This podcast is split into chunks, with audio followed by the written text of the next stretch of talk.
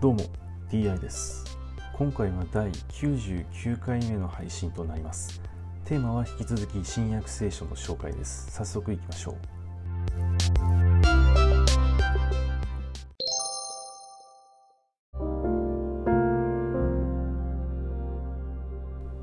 新約聖書第98回。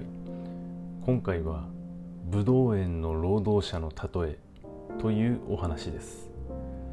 天の国は次のように例えられる。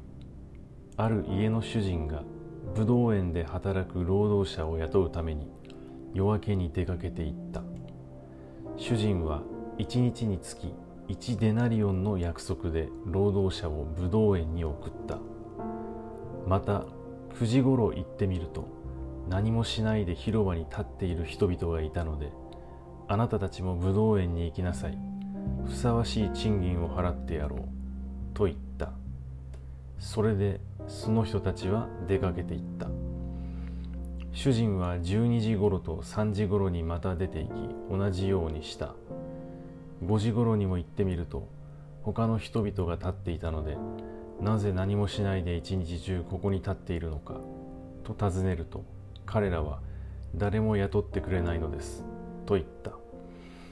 主人は彼らにあなたたちも武道園に行きなさいと言った。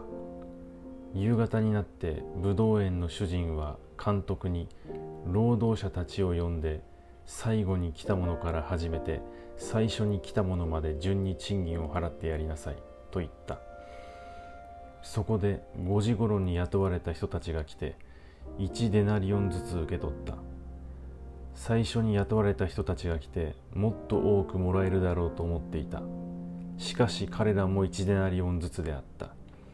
それで受け取ると主人に不平を言った。最後に来たこの連中は1時間しか働きませんでした。丸一日暑い中を辛抱して働いた私たちとこの連中と同じ扱いにするとは。主人はその一人に答えた。友よあなたに不当なことはしていない。あなたは私と1デナリオンの約束をしたではないか。自分の分を受け取って帰りなさい。私はこの最後のものにもあなたと同じように支払ってやりたいのだ。自分のものを自分のしたいようにしてはいけないか。それとも私の気前の良さを妬むのか。このように後にいるものが先になり先にいるものが後になる。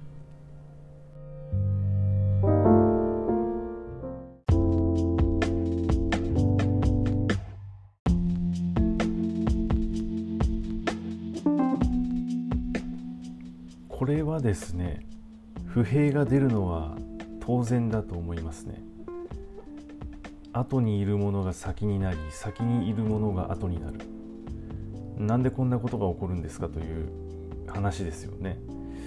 こういうことをやっていると真面目な人がバカを見るわけでもう仕事をねきちんと一生懸命やろうとするものがどんどん少なくなりそうな気がしますけどもね。